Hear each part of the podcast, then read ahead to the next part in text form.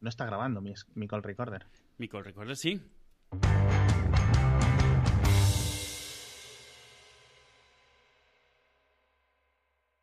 Bueno, eh, episodio 110, ¿vale? Que en binario, ¿cuánto es en binario? ¿Seis? No, siete. Madre santa. Seis, lo he dicho bien. Uno, dos, cuatro, seis. Seis, seis. Mm. Eh, que conste que solo grabamos porque tenemos patrocinado. Pero esto no se dice. A ver, la- las cosas por delante. Luego ya os contamos el patrocinador que es. Eh, vamos a empezar. Mira, vamos a empezar con lo de cómo se llama la sección esta en la que odiaba gente. La palabra de Alex. Sí, esto es una que tenía mm, incrustada en mi cerebro, en mi, en mi córtex reptiliano. Tú que eres biólogo, seguro que lo sabes. Mm. eh, la parte del cerebro que odia. Desde hace años. Y son los de jaiconos. ¿No te, ¿No te encuadra por lo que. por la propia palabra? que puede ser? Intenta adivinarlo. Los que dejan iconos en el escritorio. No, No. no. Y es algo de Mac, porque a la gente de Windows no le pasa. La gente cuando se va a, la- a un Apple Store o la gente que dice, me voy a comprar un Mac, que no tienen virus, ¿no? La gente engañada. Y, y- y- y aparece y enseñan su Mac. Y de repente, tres años después, tienen ahí el icono de la agenda en el dock. Todos los iconos que les deja Apple por defecto puestos, el eWork y todos estos, ahí. Aunque no los usen nunca, pero se quedan ahí. Esa, eso me da más rabia que la gente que tiene las, las, eh, eh, la- las toolbars en los navegadores, tío. Mucha más rabia. ¿Tú sabes lo, lo que da rabia ver a alguien usar un ordenador? Lo típico que, ¿pero por qué haces esto? ¿Pero por qué no? ¿Pero por qué no haces doble clic? Eso, eso. ¿Por qué estás copiando con el botón derecho? Pero, a ver, ¿por qué? Bueno, pues Sí. eh, es un nivel de rabia similar. Bueno, eh, dicho esto, tenías razón y me jode mucho darte la razón. Porque he tardado mucho en ver The Expanse, a pesar de tu eh, acoso y derribo constante durante los últimos tres años. Pero me puse al día justo antes del último episodio. Y ya me lo he visto todo. Y la verdad que tengo que decir que la serie está muy, muy bien. Sorprendentemente eh, mejor de lo que me esperaba. Entonces. Eh, Antes de eh, que sigas, ¿qué esperabas por lo que habías visto o leído por ahí? Basura, basura de basura de sci-fi de pues sci-fi, canal sci-fi basura, tío. Eh, en plan eh, Killjoys o, sí, o- Killjoy, eso, Dark Matter, ¿no? claro, de ese rollo. Entonces eh, he quedado bastante sorprendido con varias cosas. Uno, eh, Mm. bueno, la, eh, lo duro que es o de ciencia ficción o lo duro que deja de ser, ¿no? Más allá de, de eso no entro mucho al, al, al trapo. Pero bueno, me gusta cómo meten los temas de política. Y poco a poco, según he visto la serie, yo creo que una de las más cosas que más me ha gustado, además de las escenas que yo creo que van a envejecer bien de naves y de Ujú, láseres y tal, ujú. eh, obviamente, por ejemplo, no como en, en- en otras series, eh, me ha sorprendido mucho que piano piano, poquito a poquito, los personajes eh, femeninos son los que llevan la batuta completamente en la narrativa. O sea, tienes al subnormal del Holden, que es un panoli, es un hombre de paja, eh, pero las que cortan el bacalao en lo que es el sistema solar eh, a, a múltiples niveles son eh, las diferentes mujeres, ¿no?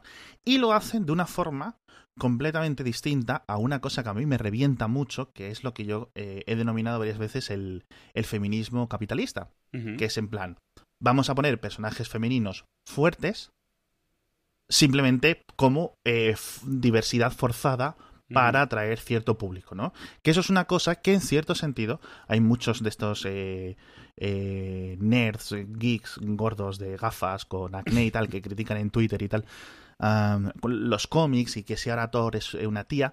Eh, todos estos movimientos de Marvel, de Star Wars, etcétera, en cierto sentido, aunque lo hables, cuando está bien hecho, obviamente tiene un componente capitalista detrás. Quiero decir, obviamente, ¿vale? O sea, no hay, no hay más que hablar. O sea, hay un componente, digamos, eh, de justicia social y un componente, obviamente, de capitalismo. De, Claro. que decir, si, si hay chicos y chicas, pues atraemos a más gente, a más fans eh, Claro. a, a ver nuestro producto. Hasta ahí no hay nada criticable. Es decir, obviamente, la, la tontería es que no lo hayan hecho durante los últimos 50 Sí, décadas. sí, la tontería es que hayan sacrificado un mercado entero por... Eh, equilicua. o sea, Y, y lo que me ha gustado es que los personajes femeninos son personajes femeninos por su propia cuenta. y no se centran en sus, eh, en sus pintas, ¿no? Es decir, eh, no hacen lo de soy guapa y además fuerte, ¿no? Es decir, el personaje es el que es y ocurre que es mujer. Y eso me gusta mucho. Sí, la, la serie está. Es, es, eh, eh, los personajes están bastante balanceados, pero sobre todo eso. No se.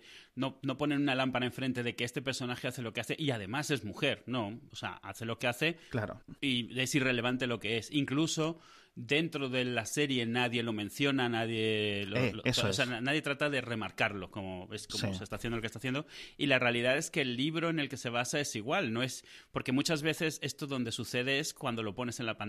O sea, yo no es que esté en contra de eso, pero a veces se nota mucho que, es- que está forzado por los, la productora o lo que sea y en este caso no, en la historia original tiene ese mismo balance, no ese mismo balance, tiene ese mismo tratamiento. Los personajes femeninos no están ni de relleno ni específicamente para completar a los hombres de la serie, son personajes en derecho propio sin ningún tipo de diferencia porque sean mujer o no, que está, está, está muy bien. Esta, esta es una serie, sí, yo llevo dando mucho la chapa con ella, pero realmente yo la descubrí tarde, cuando yo la descubrí ya llevaban cinco libros editados. Y, y- y había estado viendo durante casi un año la portada de la serie, en, en Netflix creo que era, y Sí. no terminaba de convencerme de verla precisamente por lo mismo, porque también hay, mucha ciencia ficción muy mala en, en- en- disponible en Netflix, en, streaming, en otros sitios, y por alguna razón no había escuchado hablar mucho de la serie, fuera de algún episodio de Incomparable, donde hablaron de los libros, eh, y no, no, sabía, no sabía si darle la oportunidad o no. Y además es que los primeros episodios son un poco lentos, porque está hecho de manera, o sea, es una serie de estas, como tiene una historia definida y sabe hacia dónde va, se toma su tiempo en definirte a los personajes, en enseñártelos, entonces no tiene prisa porque el primer episodio ya tenga un cliffhanger al final y porque ya estés todo pulsado y eso. De hecho, recuerdo que cuando tú la estabas viendo, empezando a verla, en el segundo o tercer episodio me decías, ¿pero qué pasa en esta serie? ¿Son todos malos o qué? Claro, sí, o sea, son todos no egoístas, pero digamos que cada, o sea, es el salvaje oeste a Claro, nivel claro. espacial, por decirlo así, el, cinturón de esteroides, de asteroides, no el cinturón de esteroides, que eso es otra cosa que ocurre en los vestuarios de los gimnasios. Pero, bueno, perdón, mira, yo qué sé, el, el humor es así. Ah, pero sí es cierto, o sea, y es muy en plan eh, ese rollo de personajes grises. Para- pero antes de seguir hablando de la serie, para completar mi, mi pensamiento, una cosa que se hace muy mal a nivel de los creadores, los escritores, eh, los guionistas en televisión sobre todo, pero también mucho en, en novela, es que eh, para crear personajes femeninos lo que hacen es crear un personaje masculino y le cambian el nombre. ¡Pum! Y, y ahora es una mujer. Pero bueno, The Expanse yo la había empezado a ver hace mucho, en su, a lo mejor hace dos años. Ah, tú, tú, sí- tú sí la habías empezado a ver. Vi el primer episodio Mm. con el paisano este de, eh, eh, del, del, del, del, del- del sombrero, que se me ha ido el nombre ahora, Miller. Miller, que me ha- eh, bueno, un personaje normal. Y, y- y- Que además es el único actor más o menos conocido de la serie, Sí. que es Thomas Jane. que sospecho que en los libros es más interesante como actor, como, como personaje, porque queda un poco, yo lo veo un poco descafeinado en la, en la serie. Y me pareció una basura de piloto. No sé si ve el primer episodio o dos. Y es una cosa terrible esto de los pilotos, porque mucha gente le pasa lo mismo que yo. O sea, que si hay tanta oferta de series, de contenido que ver, que tú no puedes dedicarle, darle el, bene- el- el- el beneficio de la duda de una temporada entera a una serie, tío. O sea, no Mm. se puede. O sea, me pasó esto, me pasó Mm. con, con Westworld. Pues mira, si me, si me veo los primeros dos episodios y no me cae, o justo estoy yo en unas condiciones eh, mentales, ¿no? De ánimo, en las que no me cae, Sí. pues mira, es lo que es. Y el, el- el hecho de insistir tú tanto, eh, al final hizo que, que colara.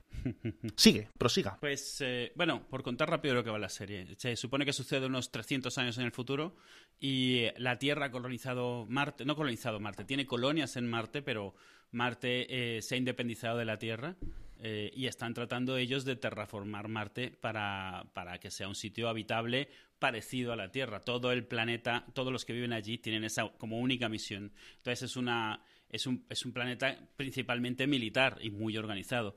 Pero hay otra cosa, y es que se ha descubierto una forma de tener motores súper eficientes de reacción, cohetes, lo que les permite estar viajando al resto del sistema solar. Es importante que, aunque esto es ciencia ficción, aquí no hay viaje más rápido de la luz. Lo más lejos que llegan durante las primeras temporadas de la serie, durante hasta donde hemos visto, es el sistema solar. No hay nada que te permita viajar a otro sitio, pero sí que logran ir a Saturno, a- a Júpiter, y realmente la tercera facción de humanos que existe está en el cinturón de asteroides, precisamente, que es donde se minan todos los materiales para construir, para llevar agua a las diferentes colonias, etcétera. Entonces realmente tienes ahí como tres grupos de humanos todos con intereses completamente diferentes. Y si quitas un poco el trasfondo de ciencia ficción, eh, eh, hay mucho de política, de crítica social, de cómo se comportarían diferentes tipos de sociedades bajo diferentes cosas. Es, es, muy interesante, incluso si le quitas la parte de ciencia ficción.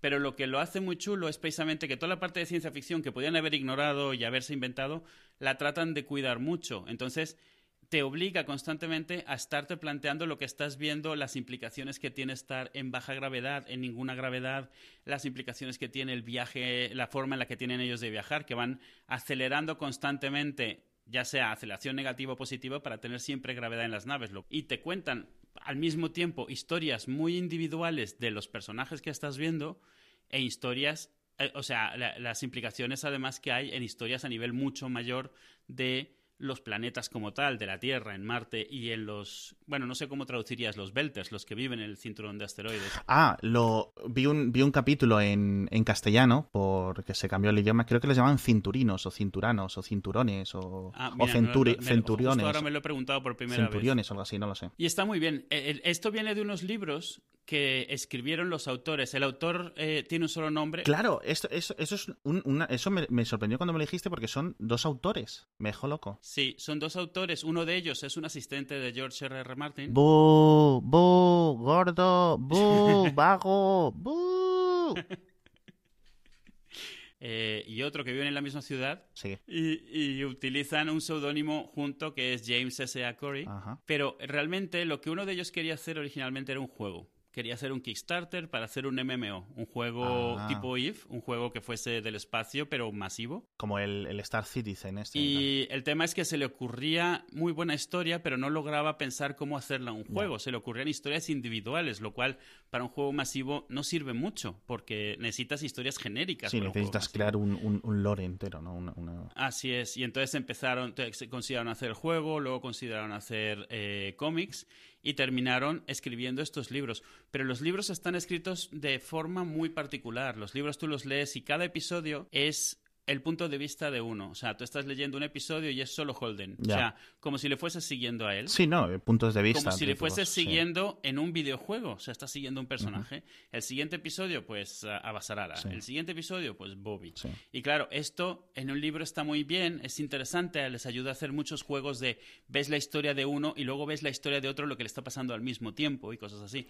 Pero claro, en la serie no se puede hacer así. Entonces la serie realmente es como una reinterpretación de los libros, no va en por escena, al margen de que cambien algunas cosas para mejorar un poco la narrativa en televisión, hay muchas cosas que te meten mucha más información que, en el libro. Por un lado, obviamente, porque no te pueden contar durante dos párrafos cosas que ha pasado, pero también por otro lado, porque no quieres ver media hora del mismo personaje. Entonces te tienen que mezclar mucho más y eso hace que han enriquecido mucho más incluso otros personajes que en la serie se tocan eh, menos. En, los libros, digo. En los libros Amos, por ejemplo, está muy bien, pero en la serie es excelente el personaje de Amos. O sea, que es, eh, eh, o sea, no sé cómo lo definiría, porque es como un sociópata consciente de que lo es. O sea. No, no, o sea, que sí, sí, está totalmente definido y además, digamos que le van quitando la careta según van pasando eh, los acontecimientos y básicamente pues el que es alguien eh, sociópata, psicópata, no, no psicópata en el sentido despectivo, sino una persona, pues él está ahí, ¿no? Él se preocupa por eso y luego de repente está como eh, aprendiendo a conocer sus emociones, ¿no? Se echa un amigo, de hecho, casi. De hecho, yo leía, alguien lo definió, estaba leyendo un Reddit y es, él se da cuenta quiénes son buenos, así que se junta con ellos es, como, lo, como decían, como que él subcontrata conciencia, ah, la conciencia de alguien, porque él no, no logra distinguir, pero sabe distinguir quién es una buena persona, entonces se junta con esa gente para que le sirva eso, de Pepe Grillo separado, porque él no sabe distinguir. es un personaje muy, muy interesante. Al final, todos lo son. Toma un poco de tiempo en algunos, luego algunos te los introducen un poco más tarde, como Bobby, que me encanta como personaje, pero entra, que entra a mediados de la primera temporada. no, en la segunda, yo creo. No, al principio de la segunda, exacto, sí, eh, cuando están en Marte. Y, está muy bien. Yo la estoy recomendando mucho ahora y sí le digo a la gente, mírate los primeros tres episodios, cuatro, eh, no como idea de cómo va a ser toda la serie, sino como idea de lo que te están, te están introduciendo. O sea, Y, sí, la verdad, muy bien. Me hace gracia que pudiendo tener tantas naves, han optado por, por hacer naves, digamos, realistas, que son relativamente feas y sencillas, o sea, no nada bonitas, excepto una en particular cuyo trabajo es ser bonita en la serie, en el contexto de la serie. Y eso me ha gustado también porque como que han evitado hacer ciertas cosas que como que son muy típicas en series de ciencia ficción porque es fácil. Además el merchandising te lo hace muy fácil. Si quisieras vender las mini naves y eso, pues oye, las haces bonitas y diferentes y eso. Y no, han decidido ir por naves eh, funcionales y como las haría la gente que no tiene para estar desperdiciando Exacto. Eh, materiales. Eh, el, tema de los libros de puntos de vista, obviamente, esto es se, ha popularizado en cierto sentido a través de, Juego de Tronos, que está, o la canción de Hielo y Fuego, mejor dicho, que está escrito así. Pero yo creo que el primer libro que leí de este estilo era la trilogía de Marte Rojo, Marte, Marte Verde y Marte Azul de, de Kim Stanley Robinson, que también está escrito desde ese rollo, desde ese tema de perspectivas y es una forma de, leer novela bastante eh, complicada porque obviamente pues las cosas las tienes digamos son, puzzles más que más que novelas. Claro y eh, en teoría solo sabes lo que el personaje está viendo exacto. No, tienes este narrador omnisciente. Exacto. Y eso está bastante bien porque digamos eh, te, va poniendo un ritmo mucho más cercano a la, a la, historia más que lo que dices tú del narrador que está controlando todo de que tú sabes más cosas de la que saben los personajes propios de la novela que es un, un concepto perdón un concepto no un, un uso narrativo como para atraer al lector. Es decir, yo sé que está el malo detrás de la puerta, pero el personaje no sabe que el malo está ahí, estoy esperando que el malo cruce la puerta. pues eso no lo puedes hacer con un punto de vista. Eh, y durante todas estas últimas semanas ha habido mucho revuelo en Internet porque casi la cancelan, de hecho la han cancelado, pero presión social, o sea, yo antes de ver la serie, creo que ya había empezado a verla cuando estaba la gente dando la murga, absolutamente la murga. Ya sabes que en, mi cuenta de Twitter, en arroba somos PC, elijo, elegí, eh, sigo mucha gente profesional del mercado de la tecnología, mucho asiático, etcétera, y aún así me llegó este tema de, de cansinidad con el tema, porque es que era todo el mundo, o sea, gente, digamos, de negocios, gente tecnológica, directivos, incluso, tío, de, de, tecnológicas, que dando la murga con que Amazon salvaría. Al final la ha salvado y he leído, he leído, bueno, o sea, entonces la cuarta temporada, que es resumiendo lo que quería decir, va a estar en Amazon Video, lo cual eh, no hay fecha, pues supongo que para ya para 2019 a mediados o lo que sea. Pero obviamente van a tener más presupuesto, no van a tener las limitaciones de un canal como Sci-Fi, van a poder hacer un poco cosas más R, ¿no? Más más 18, porque a Amazon estas cosas pues le, da igual, ¿no? Y estoy estoy obviamente pues esto yo creo que va a ser un punto un plus para, para la serie. Sí, algo, algo gracioso es que la serie termina y donde, o sea, la tercera temporada termina y pudo haber terminado una serie ahí. A ver, no hubiera sido ideal, pero no era un mal final, ¿sabes? Era como, habría una, ¿sabes a qué me recordaba? Como al final de Stargate Universe. O sea, ah, que decías, te está abriendo puertas, pero si no entras en ellas, de alguna manera cerrado este capítulo y, queda como, y lo demás es otra historia. Exacto. Pero la idea, o sea, dicen que Jeff Bezos estuvo tratando de, llevarse la serie y Sci-Fi le ganó. O sea, le ganó la, puja, digamos. Entonces, en cuanto, en cuanto se, pues, se canceló y toda esta campaña, que mandaron eh, al espacio modelos de la nave para tomarle fotos en el espacio. Sí, con un globo aerostático. Sí, sí, sí. Sí. Eh, y cuando anunció que la compraban de nuevo, estaban, la compraban, vamos, que la, que la retomaban en Amazon, o sea, el revuelo, los, los mismos actores ahí que estaban, la, la, emoción que les dio, porque se ve que además tienen muy buena relación entre ellos. Sí. Eh, fue, fue, vamos, el Reddit estaba que no podías entrar. Bastante euforia. Insoportable, sí. Bueno. Pero muy bien, sí, yo, muy recomendada. Eh, como este episodio estamos hablando de series, vamos a acabar el, el, episodio, no que se acabe ahora, sino que vamos a continuar haciendo. Sabéis que variamos mucho de temática aquí y que, entonces, este episodio vamos a dejar, vamos a comentar la Comic Con, que se ha acabado, con un poco de impresiones generales de lo que nos ha ocurrido, pero antes, patrocinador, Eduardo. Eh, ya sabéis que hace muchos años que teníamos patrocinadores, lo dejamos porque obviamente no somos capaces de mantener una regularidad con este podcast, pero seguís eh, pidiendo que esto exista, pues bueno, vosotros sabréis. Uh, Storytel.es, escrito S-T-O-R-Y-T-E-L, ¿vale? Story de historia en inglés. ¿Y qué es, Edu? Audiolibros. De puta madre. Perfecto. Ah, y además un catálogo bastante bueno. Ha llegado ahora justo Storytel a eh, España, a Latinoamérica. Han abierto, digamos, la, la, empresa aquí con un catálogo en castellano, con un catálogo en español, etcétera, adaptado. También hay libros en inglés. Y el tema de los audiolibros, para la gente que escucháis podcast, muchos conocéis el concepto del audiolibro, pero mucha gente en España, sobre todo, creo que es un tema cultural, no tienen ni idea. O sea, es que es como si no existieran los audiolibros para ellos. El, fenómeno del audiolibro, ¿no? les confunde, ¿no? Eh, conocen las novelas radiofónicas de 1930 y cosas así. Pero bueno, entonces, eh, entráis en storytel.es, no tenemos un código de un cupón para daros un patrocinio, pero la verdad es que está bastante barato. Son 10 euros al mes, tenéis 14 euros, perdón, 14 días para probarlo. Y el tipo de libros que hay, o el tipo, lo que es un audiolibro para la gente que no lo conozca, pues es un libro narrado, actuado, con actores de voz. En algunos casos uno, digamos que es el narrador constante, en algunos casos eh, varios, y te van contando la historia. Entonces, un fenómeno muy curioso de los audiolibros, de mucha gente que los utiliza, es porque hay gente que no lee mucho. Es decir, en su día a día leen pues, eh, delante de una pantalla, pero descubres realmente lo poco que se tarda en leer un libro. Cuando la gente dice, ¿cómo puedes leer 30 libros al mes? ¿Cómo? O, perdón, 30 libros al año.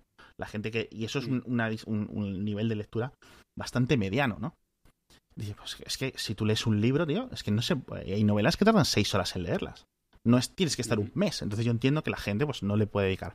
Pero cuando ves, entras en, en storytel.es y ves eh, la primera novela de no sé qué, ocho horas. Pues es que se tarda ocho horas en leer. Es que no hay más. Es decir, si hay alguien que leyéndotela, entonando y poniendo espacios y todo tarda ocho horas en leerla, tú con tu mente vas a tardar muy poco en leerla. Entonces, bueno, recomendado para la gente que esté cansada de leer porque, digamos, estas voces siempre van a ser mucho mejores que las voces que nos hagamos. Hay gente que tiene mucha imaginación y el tema de los audiolibros le echa para atrás porque, digamos, prefiere meterse en su mundo, pero para la gente que tengáis dificultad leyendo libros, que nunca hayáis sido capaces, a lo mejor, que os den los 30, los 35 años y nunca hayáis cogido el gran gusto a la lectura que habréis leído en el pasado de Cela, os recomiendo el tema de los audiolibros.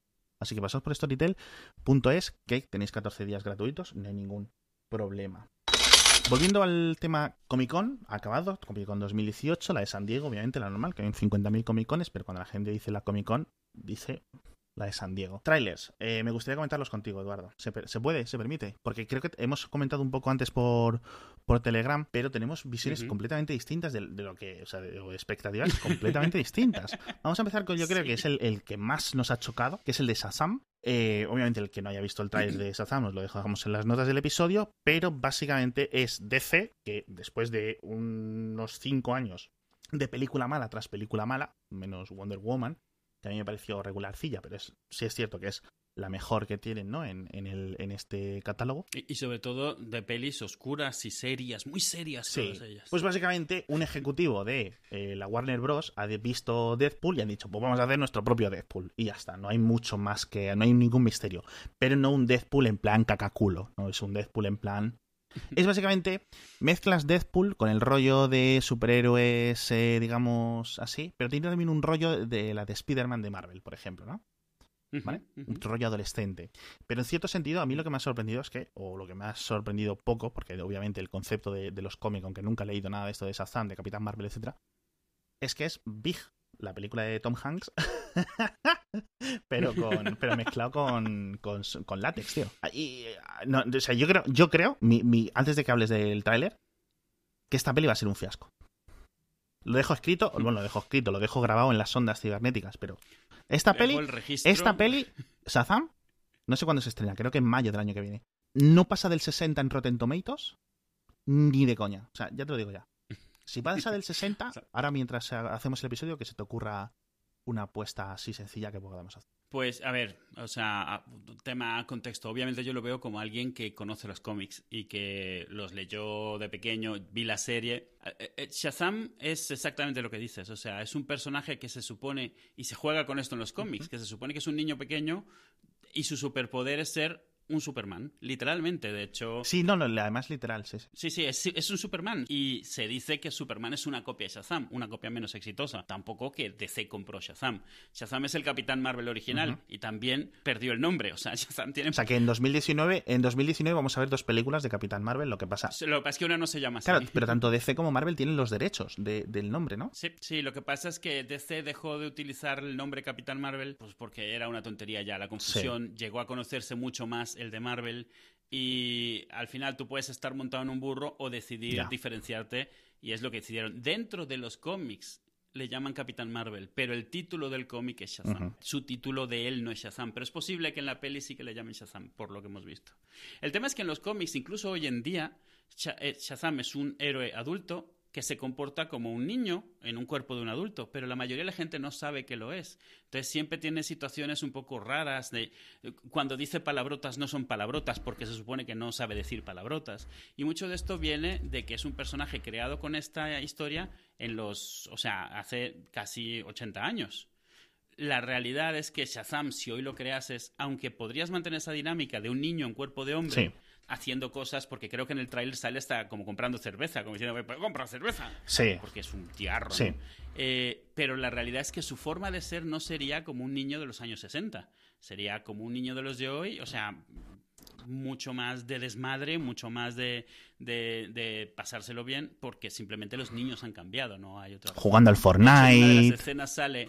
Una de las, sí, exacto. Una de las escenas sale Shazam bailando el bailecito del Fortnite. ¡Ay, es verdad! Bueno, hay GIF, o sea, lo vamos a poner en Twitter, pero Sí, la verdad o sea, que... Al eh, margen de todo, es como está en super moda, todos los niños lo bailan, Sí. pues es normal que lo pongan. Sí, sí, O sea, sí. Mis, mis hijos así caminan por la calle. punto bajo del tráiler. Yo creo que ese fue ese, ese momento, tío, es un poco en plan... eh, Se puede entender, pero bueno. Eh.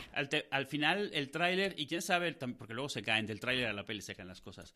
Pero el tráiler lo que sí es que está tratando de demostrar que no se está tomando demasiado en serio, que la peli no es que sea de humor, pero va a ser ligera, de risas, o sea, no...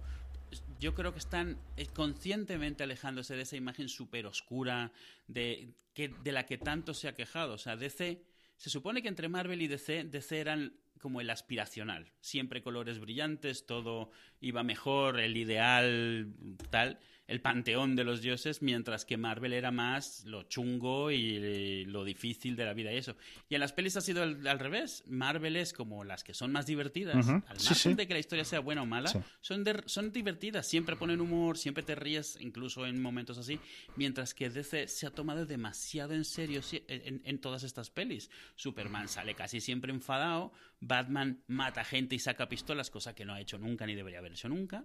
Eh, entonces, yo creo que se han dado cuenta que no está funcionando, pero si van y copian directamente a Marvel tampoco va a quedar bien. Entonces están, yo creo que están tratando de encontrar otra forma de hacerlo. Y lo que han hecho es, como tú dices, es un Deadpool, pero lavado con jabón para quitarle todas las palabrotas, groserías y, y chistes verdes. Sí, Y sí. entonces esto, y tratar yo creo también de apelar a un público mucho más joven, sacrificando toda la, el- el- la imagen que haga falta para tratar de empezar de nuevo bien. Sí.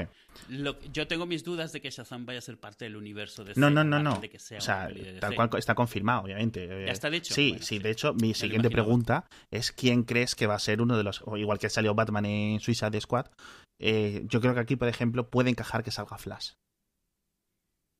Me, me cuadraría, Por- ¿no? por- Que saliera por tono, Sí, por el tono, por- porque es el, sí, un chaval joven, claro. etcétera, ¿no? Entonces, a mí Sí, me sí, cuadraría. uno- solo uno de los, el segundo Flash, pero sí. claro. Sí, vale, eso es. De hecho, es curioso porque esta peli lleva eh, confirmada años porque hicieron Sí. el, el casting de eh, su antagonista, que va a ser The Rock, o sea, eh, Dwayne Johnson, que va a ser Black, Black Adam, ¿se llama? Sí, Black Adam es esencialmente el Capitán Marvel, pero En negro. con mala baba. No se comieron mucho las... No, no, no. De hecho, es un tío que se convirtió hace sopo 200 años y no se ha vuelto a convertir de vuelta a quién es. o sea, Ah, ¿para qué? Claro. O sea, no tiene ningún tipo de conflicto con no volver a ser jamás en su vida Pregunta, originalmente. porque para convertir... Eso, eso, esto es un niño que cada vez que dice Shazam se convierte en esta especie de Superman, pero para desconvertirse, ¿qué es lo que tiene que hacer? Lo mismo. Lo mismo. Ah, o sea, no, no es... sí Shazam otra vez. No, sí. eh, o sea, se le puede, for- se le puede No es al revés o que sea otra palabra. Vale, vale. No sabía si se le podía forzar o si se le acababa el tiempo o la estamina o algo así. De hecho, en las eh, en los cómics, Shazam es uno de los pocos que puede vencer a Superman porque su poder es mágico Sí, y es el único, la única debilidad. Entonces lo que hace es que suele abrazar a Superman y empezar a gritar la palabra a toda velocidad para que le caigan los rayos mágicos a Superman. curioso. Sí, sí, estas cosas. Estas- Bueno, en fin. Siguiente tráiler, Aquaman. Yo creo que aquí estamos un poco más igualados. Oh, sí. Eh, Yo lo siento mucho, eh, lo hemos comentado aquí en, en Hacia Falta. no sé, o sea, obviamente todas las mierdas de pelis de DC, menos la de Justice League, he pagado por ir al cine a verlas. Sigo siendo ese tipo de persona, pero yo sinceramente Aquaman no voy a pagar 10, 12 euros por ir a verlo al cine, pues porque no, obviamente. Eh, al menos por la pinta que me tiene este tráiler, que a lo mejor luego lo típico, los días antes del estreno empiezas a ver notas y reseñas y críticas altas o buenas, positivas, y dices, bueno, pues me acerco. Pero por el tráiler, lo que he visto en el tráiler, yo lo siento mucho, pero no. Me ha sorprendido ver a Nicole Kidman ahí metida de reina no sé quién, bueno, de madre de, Aquaman. Pero es que el, todo el argumento genérico de superhéroe... a mí me da mucha pena eh, porque Aquaman es alguien que yo siempre he defendido de que se le trata muy mal. Eh, la culpa la tiene una serie de los 70 de dibujos en las cuales tampoco sabían qué hacer con él. Entonces, Aquaman estaba en la, en, los, en la Liga de la Justicia, realmente en los Super Amigos se llamaba la serie, pero le tenían ahí o sea, nunca aparecía casualmente el personaje a menos de que lo que sucediese pasase en el mar, porque no había absolutamente nada que hacer con él, literalmente. Y llegaba en un jet ski, que se supone que él puede volar, eh, correr súper rápido, pues no, llegaba en una moto acuática o en el caballito de mar este. O en el, en el juguete que quisiera vender Hasbro esa semana, ¿no? Sí, o alguna vez eh, como cabalgando de pie dos delfines, uno en cada pie. O sea, bueno, en fin. Pero esa serie al final lo que creo es que el, chiste que es Aquaman en todos sitios es como, ¿y tú cuál es tu poder? Yo hablo con los peces. Y realmente en los cómics sí que su historia siempre ha sido muy interesante y parte de mucho de lo que tiene su historia es precisamente que él lo, lo dice en algunos de los cómics. O sea, tú tienes que cuidar Metrópolis o tú tienes que cuidar Estados Unidos. mi reino es el 75% de este planeta porque supone que él es reino de todos los... Entonces, siempre sus historias han tenido como un nivel mucho más épico. Sus poderes son mucho más de lo que puede aparentar normalmente. Pero como que es muy difícil que lo sepan utilizar. Y en estas pelis lo que han acogido es, han hecho un Superman como medieval bajo el agua, o sea, medieval me refiero por todos los castillos y todas estas cosas, como como que se han inventado un Aquaman nuevo. honestamente, cada vez que le ponen hablando suelta algún chisterete, pero luego las escenas te las muestran súper serias. Entonces yo no sé si lo que están es extendiendo ese personaje que vimos en la peli de la Liga de la Justicia no pinta nada bien, honestamente. Eh, yo lo estuve viendo muy bonito, eso sí, porque hoy en día es lo mínimo que le puedes pedir unas pelis que cuestan tanto dinero, pero como peli tampoco yo doy un duro por, por, Aquaman. Ojalá me sorprenda, pero lo dudo ampliamente. Al margen de que Jason Momoa tampoco me ha parecido que sea un, buen candidato para esto, porque en los cómics Aquaman no es un tío súper cachas eh, así, es... en fin. A ver qué tal funciona, pero no, no lo veo muy bien. Yo creo que aquí estamos más o menos de acuerdo. Lo que se ha molado bueno, eh, vamos a hacer, vamos a acabar el tema de cómics. Eh, Titans, también un trailer de repente de esta serie de DC que creo que va a ir al servicio de streaming exclusivo que se va a sacar de la manga Warner Bros. con DC, que van a ser todo cosas exclusivas o, digamos, relacionadas con sus cómics. Y, digamos, la serie bandera va a ser esta Titans, esta adaptación de los Teen Titans, que mm, mm, empezó los rumores iniciales, las primeras imágenes filtradas, el espíritu un poco de la serie era basurilla y esto que ese tráiler eh, no me ha convencido yo creo que a nadie le ha convencido de que no vaya a ser basurilla. No sé qué piensas tú. Es más o menos lo mismo. Lo veo como, como el potencial que tenía Runaways o el potencial que tenían eh, yo qué sé Inhumans. Hay una historia muy buena que contar se ha hecho muy bien los cómics pero parece que están tratando de ver qué franquicias meten. En el caso de Teen Titans sería especialmente triste porque Teen Titans fue el cómic que sacó a DC del agujero. Ah, curioso. En los 80. Teen Titans es una serie de cómics, o sea, un cómic que se hizo con, con artistas robados de Marvel literalmente. Y Teen Titans se creó como el X-Men de DC. Ah. Y fue un éxito inmediato. O sea, personajes jóvenes con problemas de personas, o sea, con angustias de jóvenes. O sea, imagínate, o sea, los X-Men, o sea, la, patrulla X, los X-Men como tal, pero en DC. Entonces, ¿qué pasa? Pues tienes ahí al, al, al, hijo putativo de Batman, a la hija putativa de, de la Mujer Maravilla, al hijo putativo de, de Flash, ¿sabes? O sea, era como, vamos a, no podemos coger a los personajes principales, así que vamos a coger a estos. Y se volvió tan grande lo de Teen Titans que literalmente el reboot que se hizo de DC en los años 80, llamado La crisis en las tierras infinitas, el DC que conoces hoy viene de ahí. Ah, curioso. Pues fue para remodelar el universo de DC entero a la imagen de los Teen Titans, entero, al completo. o sea, Linterna Verde, Superman, Aquaman, todos, absolutamente todos, se reiniciaron bajo esa imagen, tanto estilo como forma de contar historias, como, como la idea en general. O sea, tú lees un cómic de antes de eso y uno después y no tiene absolutamente nada que ver. Y la idea que tienes hoy de cómics de Marvel, o sea, no tú, en general la gente que conozca cómics de Marvel como famosos, importantes, todos son post-Teen Titans. Por esto mismo. Eh, cómics de DC, dices. Cómics de DC, claro, por supuesto. Yo creo que... Y, realmente era DC tratando de adoptar lo mejor de lo que tenía Marvel, porque Marvel les estaba comiendo el pastel. Yo creo que, que, aquí hay un, componente de edad. No porque tú y yo seamos demasiado viejos para esta serie, pero sí es cierto que hay mucho de esto eh, de, adolescente mm, un poco desfasado, ¿no? en plan de rascado de, de vueltas, ¿no? De venido a más, de entonces, por ejemplo, hay un momento en el que Robin dice eh, es como muy bruto y no es, digamos, una un, antítesis de lo que es Batman, ¿no? le ves disparando y matando gente con una pistola y pisando cráneos y pisando cuellos y no sé qué, que es una cosa que en algunos casos de violencia, ¿no? Eh, Batman podría hacer, pero no es, digamos, el estilo, ¿no? Y dice, eh, fuck Batman, ¿no? que le den por culo a Batman. eso es como muy, muy directo, muy obvio. Y eso es lo que me molesta, que es viniendo un poco al caso con lo que decía antes del, feminismo capitalista, de que soy súper fuerte y además soy estupenda y tengo el escote, ¿no? Lo puedes tener, pero no me lo no seas tú muy obvio, ¿no? Con el tema, ¿vale? Entonces yo creo que, no te defina, que claro, no claro, claro. Mm. Eh, entonces todo este tema, eh, yo creo que a lo mejor alguien, eh, obviamente esto está pensado para un público adolescente, todas las cosas tienen su demográfico, su target y no es peor ni mejor porque no esté, digamos, en nuestro target. Esto no significa que alguien de, digamos, un poco de mayor edad no puede dejar de gustarle o le tenga que dejar de gustar, pero obviamente es posible que la serie se mantenga simplemente por este tema, de la misma forma que se mantiene Arrow, que se mantiene la serie de Flash, que se mantiene en todas estas basurillas que echan en la CW en Estados Unidos, porque, coño, pues tienen su público, ¿no? La gente que. Y, luego hay gente, pues como todo el mundo, todo el, todo el mundo vemos series que, eh, eh, si no fuera porque justo nos ha encajado o o, Porque la llevas viendo. claro, hemos invertido un tiempo y o, justo a lo mejor te llama, tío. O sea, es que hay, hay, cosas que te mm. llaman. O sea, yo, por ejemplo, eh, hay muchas temporadas de eh, Stargate Atlantis, por ejemplo, pues que mira, no merecen la pena, tío. O sea, obviamente no merecen la pena, ¿no? Stargate Universe, etcétera. Pero coño, lo sigues viendo pues porque, joder, has invertido, ¿no? Igual que es la gente que se ha visto Star Trek Enterprise, ¿no? Pues, chico, no sabes, ¿no?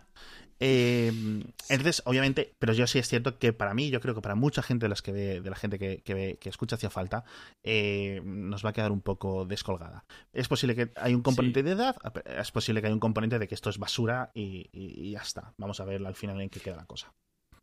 Sí, a ver, sobre todo porque tiene pinta que es como Teen Titans, pero en plan, más malotes, más chungos, más no sé qué que de nuevo, para mí es lo que más le está sobrando a DC ahora. Parte de lo que hizo exitoso Teen Titans original es que, al margen de que las historias eran como más, te podías relacionar más con ellas, empatizar más porque parecían más de personas, también eh, era mucho más limpia. No limpia en el sentido de que no se hacían palabrotas, sino con menos complicaciones y menos angustia solo por el hecho de la angustia. Todos tenían sus angustias de adolescente normales, pero no súper movidas inventadas. Y aquí, por ejemplo, este Robin que ves no es el Robin de Teen Titans. El Robin de Teen Titans, que originalmente era Robin que había decidido cambiar de nombre y de disfraz, pero que se le rediseñó como una especie de lo mejor de Superman y Batman en uno mm. solo, ¿sabes? O sea, los valores de Superman, en el sentido de ir a por lo mejor, ser super líder, pero la, eh, la, inteligencia y la habilidad así detectivesca de Batman y la capacidad de valerse por sí mismo. Entonces,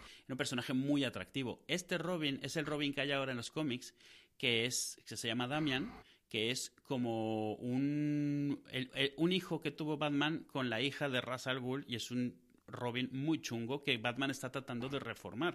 Es un Robin que mata si puede, es un Robin que, que, o sea, que te puede mutilar sin ningún problema. Y claro, es un personaje más atractivo si quieres hacer una serie chunga, pero es muy difícil sacarle de ahí, porque no vas a hacer de ahí de repente volverle como, como un super líder, porque va a quedar un poco raro. Entonces, no sé, o sea, espero que no sea una oportunidad perdida, pero tampoco apuesto demasiado por ella. Eh, ya te diré. Hablando de Batman y de la Comic Con, he escuchado, he leído que al escritor de la serie actual de los cómics de Batman en, durante la Comic Con le llegaron amenazas de muerte, creo que se tuvo que ir, tuvo que, tuvo que abandonar, a pesar de tener guardaespaldas. Ir con guardaespaldas a la Comic Con ya es muy chungo de por sí, que son nerds, que, que, no sé, en fin, ¿qué te van a hacer? Te van a sudar. Em, pero que tuvo amenazas de muerte porque durante los últimos episodios, los últimos capítulos, los últimos tomos de la serie de Batman, iba a hacer como una boda entre Batman y, y, Catwoman. y, Catwoman. y al final, en el último, hace un, hace un mes o algo así, decidieron, o sea, en la propia narrativa de los cómics, la boda se canceló. Y los nerds Spoilers. se han enfadado, tío. es que es tan ridículo. O sea, de, o sea, de todas las cosas con las que puedes estar enfadado en tu vida, que esto le dediques importancia. O sea, yo, yo entiendo que las historias decepcionan. Coño, que hemos empezado el podcast yo insultando a José R. Martin, tío, que es una persona que me ha dado eh, horas y días de, digamos, de entretenimiento casi gratuito, ¿no? Y, coño, tío, pero que no le amenaces de muerte, tío. O sea, no te puedes reír, pues te diferentes opiniones. Pero, macho, pero bueno, en fin, ahí... Eh, eh, esto, esto no es la primera vez. Cuando fue la muerte de Superman, no es que es lo peor. O sea, cuando fue la muerte de Superman, poco después anunciaron la muerte de Batman. Bane le rompía la espalda y se iba a morir y se iba a al final no se le rompió, o sea, se la rompió, pero volvió después de un rato. Y, lo mismo era. Como en las telenovelas. Esto es un timo, no se ha muerto. Y bueno, lo ves no ha estado muerto, no sé si ha llegado a dos años. Ya ha vuelto otra vez, obviamente. Es que es malo si se. Y ha vuelto en un mega evento del renacimiento de Wolverine. Es que en, todos estos temas de los, de los cómics y de los personajes, digamos, eternos, ¿vale? De los reboots constantes, si se muere, malo. Si no se muere, malo porque significa que no tiene antagonistas suficientemente potentes como para matarle, o que digamos que no hay un, enemigo a la altura, ¿no? Siempre gana él, siempre gana el bueno, ¿no? Eh, si se muere y no lo traes, malo. Entonces, no tienes, no tienes opciones, tío. Por eso me gusta mucho el, concepto eh, japonés, que me gustaría hablar, eh, a ver si luego en otros episodios de Dragon Ball Super, em, de que esto es una serie y se acaba la serie y ya está. Quiero decir, y Naruto, por ejemplo, o, Dragon Ball, Dragon Ball es el que es. Es decir, no hay otro autor o otras cosas que hacen su reinterpretación, ¿no? De Son Goku, por ejemplo, ¿no? Que esto es el concepto más americano. Pero bueno, siguiendo hablando de nerds eh, llorones, tenemos que hablar de Star Wars porque han ocurrido un montón de cosas desde el, último episodio. El de la semana pasada. Sí, el de la semana pasada, justo. Han, echado, a la actriz de, han echado a la actriz de Rose de, Instagram la, a base de quejas, que hay que tener los huevos gordos. Creo que el, eh, Daisy Ridley y John Boyega también están un poco hasta el toto del fandom. Sí. Obviamente, el único. fandom, entre comillas. Sí, sí, bueno. El único que les aguanta, y es básicamente les aguanta, porque es, ello para mí es, el, es como su padre espiritual, es en plan, estos son mis hijos que me han tocado, es Mark Hamill. Es en plan, mira. Y aún así se mete mucho con claro, ellos. No, no, no. O sea, claro, es por eso digo que es como su padre. Es decir, estos son los hijos que me han tocado. Algunos son buenos, otros son tontos. Y digamos que tengo la potestad porque, digamos, que nadie, no hay ningún fan que sea capaz de coger y decir, eh, o de achacarle los males de Star Wars a Mark Hamill, ¿no? Es como el intocable. Entonces, eh, los fans de Star Wars se cargaron Star Wars directamente. En muchas ocasiones eh, son sus peores enemigos. Los peores enemigos de, Star Wars son los que más les gusta Star Wars. hicieron que ellos, Lucas, dejara de hacer más películas. Sí, que también lo ha dicho, que es que, no, que era muy tóxico el tema. ¿sí? Consiguieron, ahora las películas de Disney las odian, pero fueron los que consiguieron forzar la venta a Disney. Porque ellos, Lucas, decía, joder, tengo esto, no le voy a sacar más dinero no voy a hacer más películas porque esto es un asco, eh, pues lo vendo y me saco mi dinero. Eh, han conseguido echar. Son los que llevan años pidiendo más Star Wars, más, pero más, que hay demasiado Star Wars. Eh, exacto. Entonces, este concepto llorón. Y durante un periodo mágico de una semana ha parado el llanto en internet por el, el, anuncio de la vuelta de Clone Wars, que parecía que era una serie que era la que lo estaba haciendo todo bien, en cierto sentido.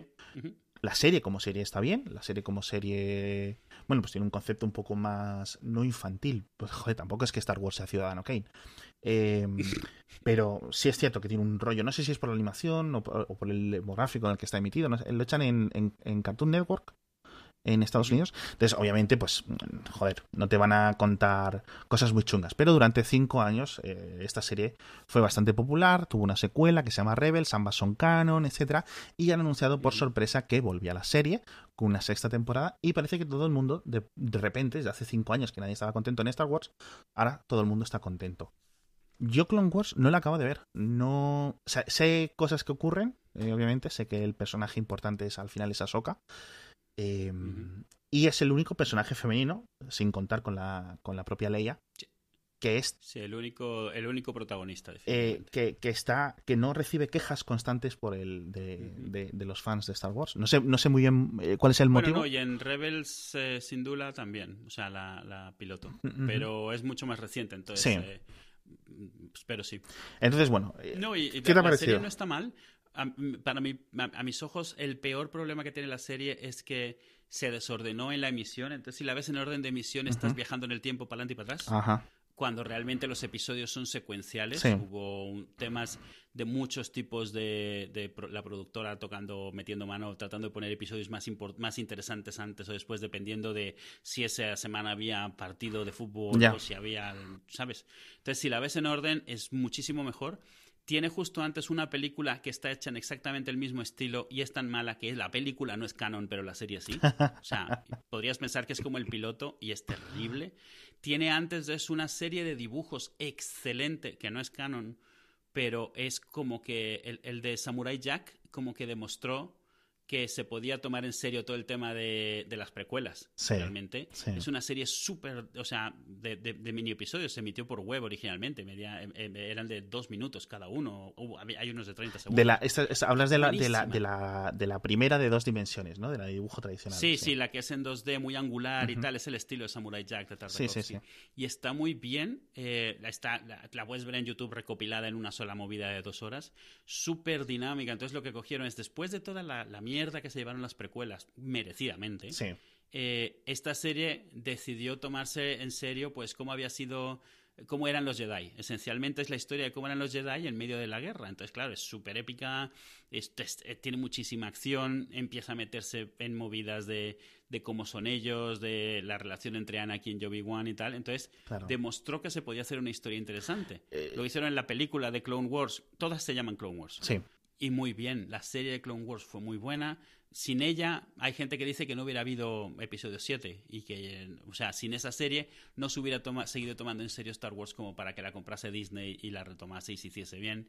Y Rebels tampoco se habría hecho. Está muy bien, es muy recomendable. eh, es menos de niños que Rebels, aunque las dos son, son no dejan de ser Sí. series de dibujos Sí. de Cartoon Network eh, están bastante bien y ahondan mucho en todo el tema de lo que las películas representaron tan mal, que era lo de la guerra de los clones y todo esto. Pero a mí Clone Wars, una cosa que me parece muy curiosa, igual que Rebels, es que cuentan una cosa, cuentan la relación entre Obi-Wan y Anakin, por ejemplo, pero sin las el aparato de dirección de ellos, Lucas, ¿no? De tienes que decir esta frase y la tienes que decir así y no sé qué. Claro. Porque, claro, ahora podemos ver y reescribir y entender que le decía a George Lucas a Hayden Christensen, tienes que actuar así, apagado, monótono, no sé qué, preocupado, con una cara, con carucha siempre.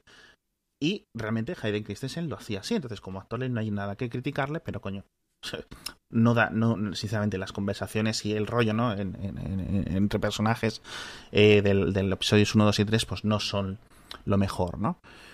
Y en esta serie, pues eso está superado, ¿no? Digamos que queda mucho mejor. Y eso, eso es una Sí. cosa muy curiosa de poder verlo. Entonces yo creo que está recomendada ver el episodio 6 cuando llega, no sé si lo han anunciado, perdón, el episodio 6, la sexta temporada. Pero vamos, yo creo que tiene, tiene buena pinta. La gente que pueda ver Rebels, que la vea. La gente que no pueda dedicarle a Rebels o a Clone Wars el tiempo que requiere ver estas series de animación, etcétera, ¿no? Que al final son. Te puedes meter en un jaleo de muchos episodios por ver. Hay guías en internet para ver qué episodios hay que ver y cuáles no. O sea, los importantes y un poco los más desechables, de la misma forma que hay guías. Sí, a ver, a ver si encuentro una, una- un enlace que pueda poner que no solo Sí. ponga los esenciales, Eso. sino en el orden. En orden real, correcto, ¿no? a- al contrario que Star, Star Wars, si la ves en orden cronológico, es mucho peor de lo que puede ser, porque las precuelas dan por sentado que has visto las siguientes. Sí, Entonces no eso. tiene mucho sentido primero y luego las siguientes son como redundantes. Pero en el caso de Clone Wars, realmente el orden de emisión no cuadra con el orden original Mm. de, de- que se pretendían emitir. Sí. Entonces, verlas en el orden correcto sí que hace que las veas como quien las creó Eso es. esperaba que las vieses. Eso es. Y bueno, pues esto, las guías de estas guías de episodios esenciales es una forma siempre muy útil y muy recomendada, yo creo que tanto por ti como por mí, de meterte en series que te vas a meter en un jardín, por ejemplo, ahora, por ejemplo, eh, ¿quieres ver Expediente X? Bueno, pues te puedes meter en nueve temporadas, o bueno, realmente la décima y la, once- y la undécima temporadas, que ahora eh, son más recientes, de 25 episodios, ¿no? y dices, joder, no tengo, digamos, la capacidad de verme tantos episodios, pero dices, mira, pues me veo 6, 7 episodios de cada temporada y me veo los claves, ¿no? De la trama principal, ¿no? Pues yo creo que es una forma. Y con esto, lo que sí es la recomendación es que no veáis eh, Rebels hasta que no veáis Clone Wars.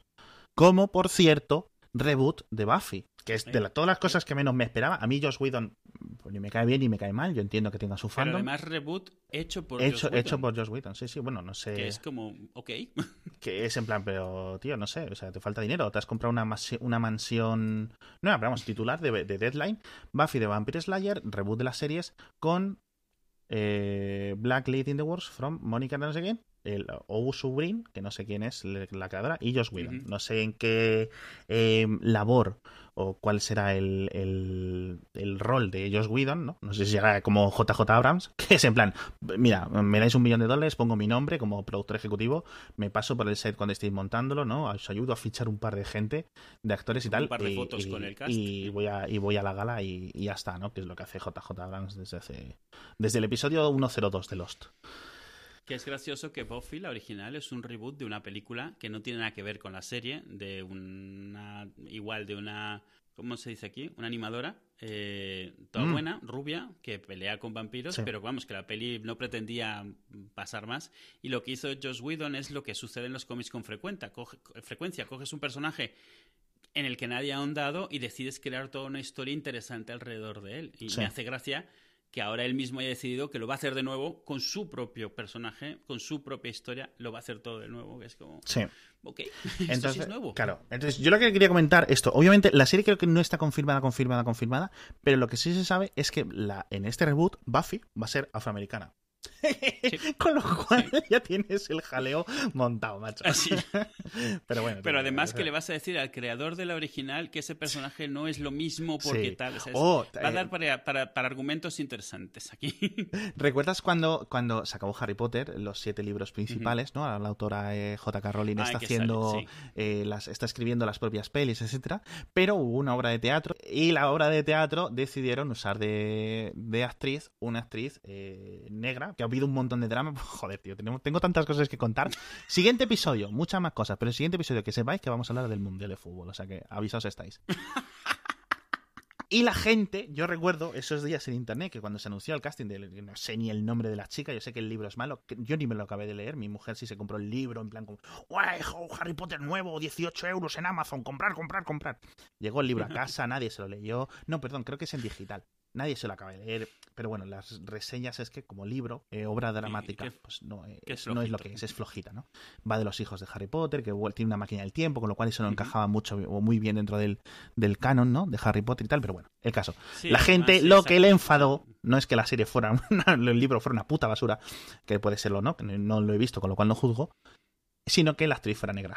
Y la gente se puso a escanear, a escudriñar ahí los siete libros, en plan, a ver si había alguna mención del nivel de melatonina Una que frase, tenía una eh, palabra que decir, Hermione, por cierto, que ya hicimos el episodio de Hacía Falta, Hermione. dedicado al nombre de Hermione, por cierto, por supuesto. Hermione, no Hermione. Y la gente se puso a buscar, y creo que hay una descripción de sus rasgos, que pues eso, se le Sí. menciona que tiene el pelo rizado, se le menciona que el pelo rizado es castaño, pero no hay ningún momento que se diga que, eh, obviamente, pues eh, eh, su piel eh, pálida como la Sí, luna. ¿no? yo, yo he leído argumentos de que estadísticamente si su pelo rizado era castaño, entonces la probabilidad de que fuese... ¡Ay, por favor! Pero bueno, que, de nuevo, muchas gracias porque te, pon- te descubre eh, de repente de, de dónde no, de dónde puede salir la gente. Entonces eso, una cosa que me has hecho mucha gracia. ¿Lo dejamos ya por hoy? Bueno amigos, hasta 2022. Adiós.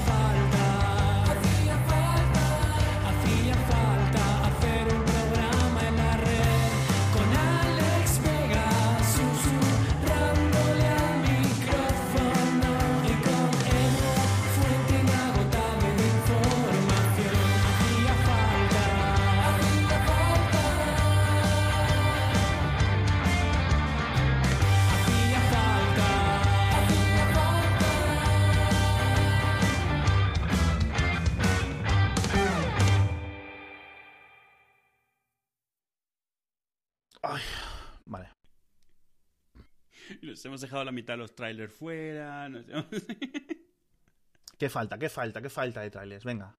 Vale, que en binario, ¿cuánto es en binario? ¿Seis? No, siete. No. Siete, seis. No. ¿Seis? No. Siete. No. Madre santa. Seis. No. Siete, seis.